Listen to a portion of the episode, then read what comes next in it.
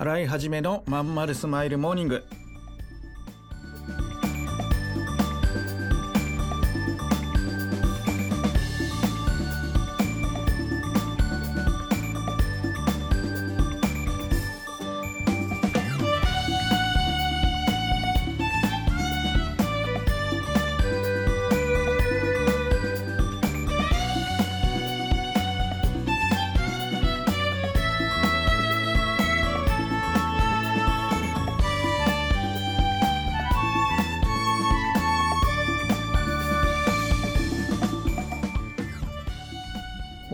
います。洗いはじめです。洗いはじめのまんまるスマイルモーニング。2021年10月19日火曜日。皆さんいかがお過ごしでしょうか？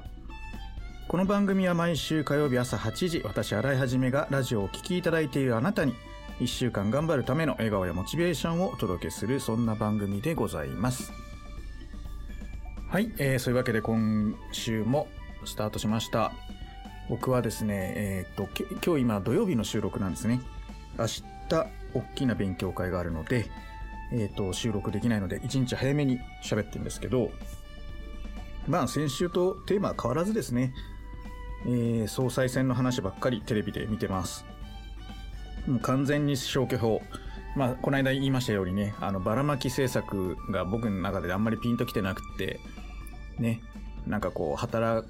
なななんていうの困ってる人にばらまくのは全然いいんですけどって話ね。あの、周りにね、その補助金バブルみたいのがやっぱあって、なんかもうめちゃめちゃ儲かったみたいなのがやっぱ聞くとね、あと新規事業立ち上げてるとかね。で、僕も、あのー何回か申請してみたんだけど、あのーなんだっけ、売り上げが半分になったみたいなのは、あの条件に合わなくてね、申請してないんですけど、なんかこう、もう一個あったじゃない。なんか、もう忘れちゃったけどね、あの、あんですよ。そういう新規事業やるためのものみたいなね。けど、こういうことがあってすぐ自分の金でパパってやっちゃったから、投資して。だから、後から申請できなくなっちゃってね。なんか、動き取る方が良かったな、みたいに思ったりとかしてる今です。洗い始めのまんまるスマイルモーニング。この番組は東京豊島区池袋 87.8MHz 池袋 FM のスタジオからお送りしております。本日もよろしくお付き合いください。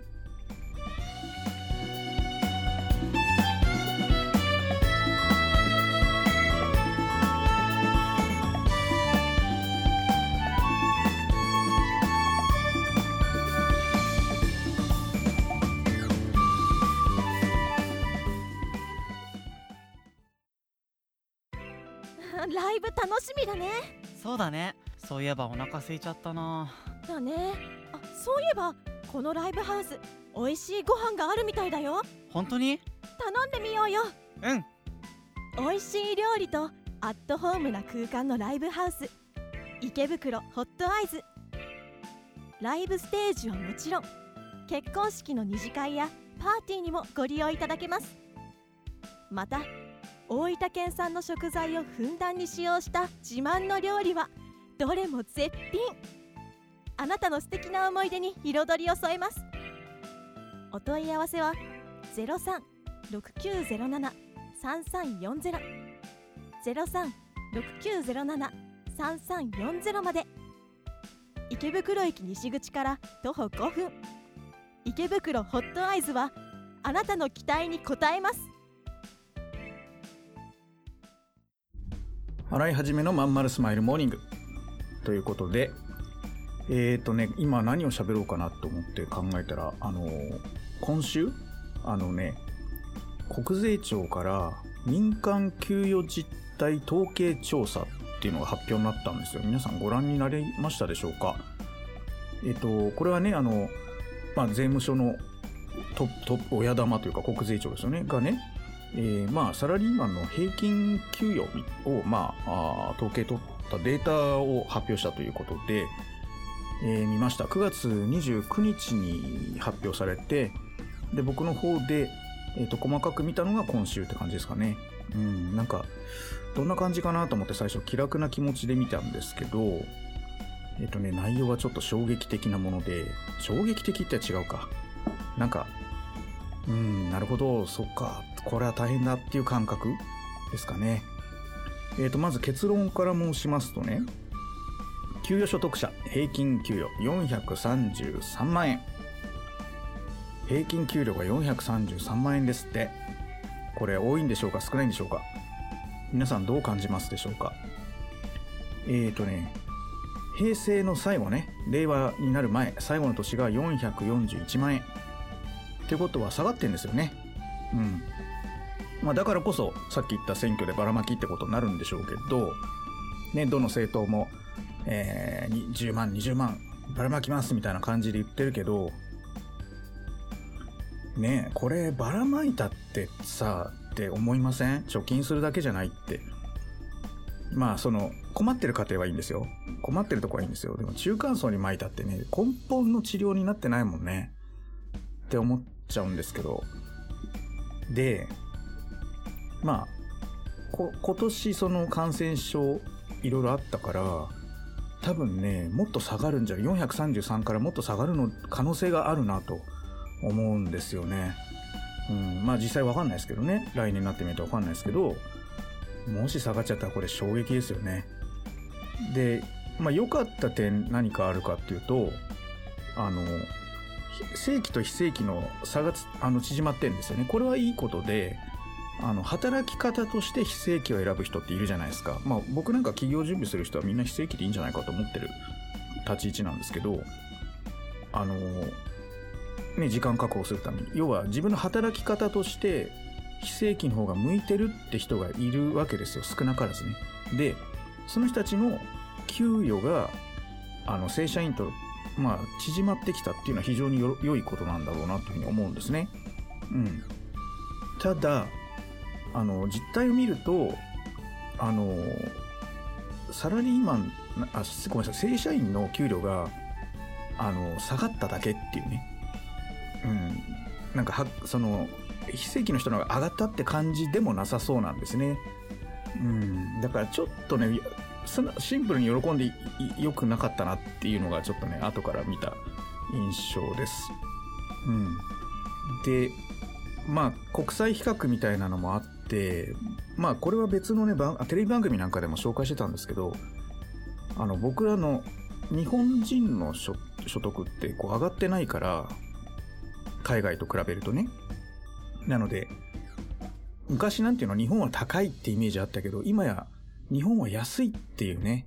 あの、感じで買い物に来る欧米の方とか多いですよね。うん。やっぱ賃金の格差がやっぱ海外と日本人ってわけで、中ではあるんですよね。うん、だから、まあ、日本はそのデフレでね、ずっとこう、停滞してる間に海外はまあインフレ基調でやっぱその差が出てるのかなっていう感じはあります。うん。で、ここ今なんか急に収まってるじゃないですか、感染症がね。じゃあ来年にかけていいのかっていうのも、えー、まあ、データ自体はね、来年出てくる今年の分は悪いでしょうけど、実態として良くなっていく方向なのかってことなんだけど、えーとね、企業はやっぱりその、今もうね、その、なんなんだっけ、その、早期退職制度をやってたりとかね、あるいは、うん、週休3日制の導入とかね、どっちかというとこう、うんと、増やすというよりはカットする方向に、まあ当然企業は生き残んなきゃ話にならないので、当然そうするよね。うん。まあ全部の企業はもちろんそうじゃないですけど、これからどんどん良くなっていくことを願ってますし、そう、政策次第でそうなっていくと思うん思うんですけどね。今のところ、うん、大きな流れとしてこう大転換するって感じよりは、まあ自己防衛自己防衛というとなんか後ろ向きですけど賢く生きるためにやっぱりこううん副業副業とかね2つのデュアルジョブダブルワーク。でワークっていうと時間の問題が出てくるからやっぱり僕はその労働力その労務提供型のビジネスあの副業するんじゃなくてね自分でビジネスを起こすっていう方向でダブルでやってで働き方があのそのダブルよりはもうその副業の方にシフトした方がいいと思うなら会社辞めればいいんじゃないかなって、まあ、いつもと同じポジショントークだけど本当にこのデータ見て改めてね自分がもっと発信していかなきゃなって思った次第なんですね。ライブ楽しみだね。そうだね。そういえばお腹空いちゃったな。だね。あそういえばこのライブハウス美味しいご飯があるみたいだよ。本当に？頼んでみようよ。うん。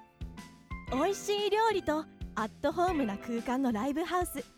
池袋ホットアイズ。ライブステージはもちろん。結婚式の二次会やパーティーにもご利用いただけます。また大分県産の食材をふんだんに使用した自慢の料理はどれも絶品。あなたの素敵な思い出に彩りを添えます。お問い合わせは0369073340 0369073340まで池袋駅西口から徒歩5分池袋ホットアイズはあなたの期待に応えます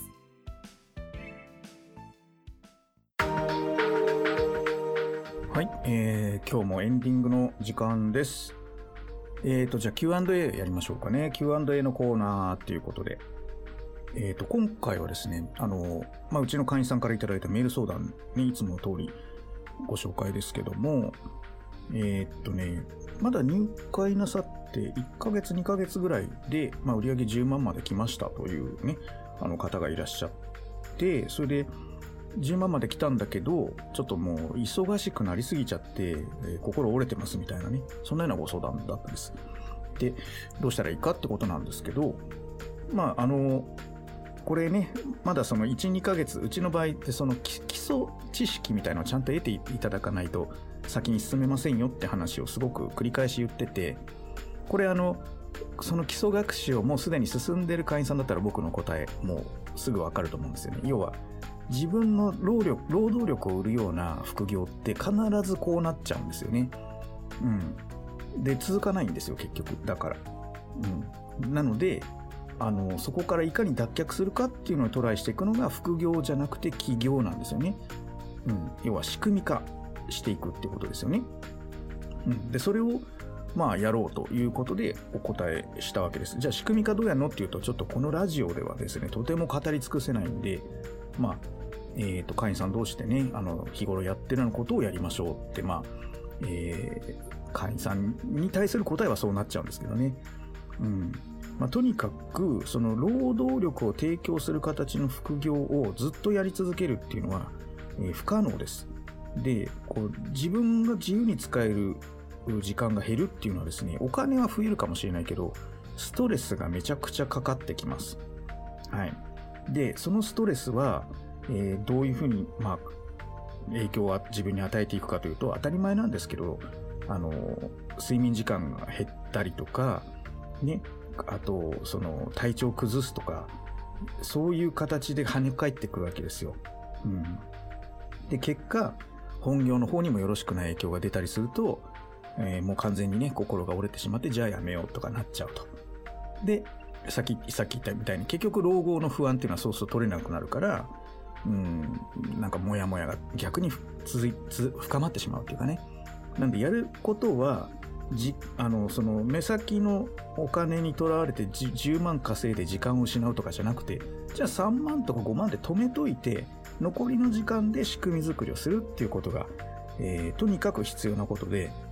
えっ、と、それをね、あの、まあ、みんなに取り組んでもらっているというところだろうと思いますね。はい。なので、あの、今日の、まあ、まとめというか答えとしては、なるべく早く、え時間の切り売りお仕事を減らして、やめるんじゃなくて減らして、え次のことをやる仕組み化の、え時間をまず確保してくださいというのが、え僕からの答えになりますかね。これはもう僕といつも話している会員さんたちはもう耳たこ状態だとは思いますけどね。はい、えー、っと、こんな感じで取り上げてほしいテーマとかご質問とかありましたら、えー、ツイッターでぜひつぶやいてみてください。誰が第1号になるか。えーハッシュタグまんまるスマイルモーニングですね。まんまるひらがな、スマイルモーニングカタカナで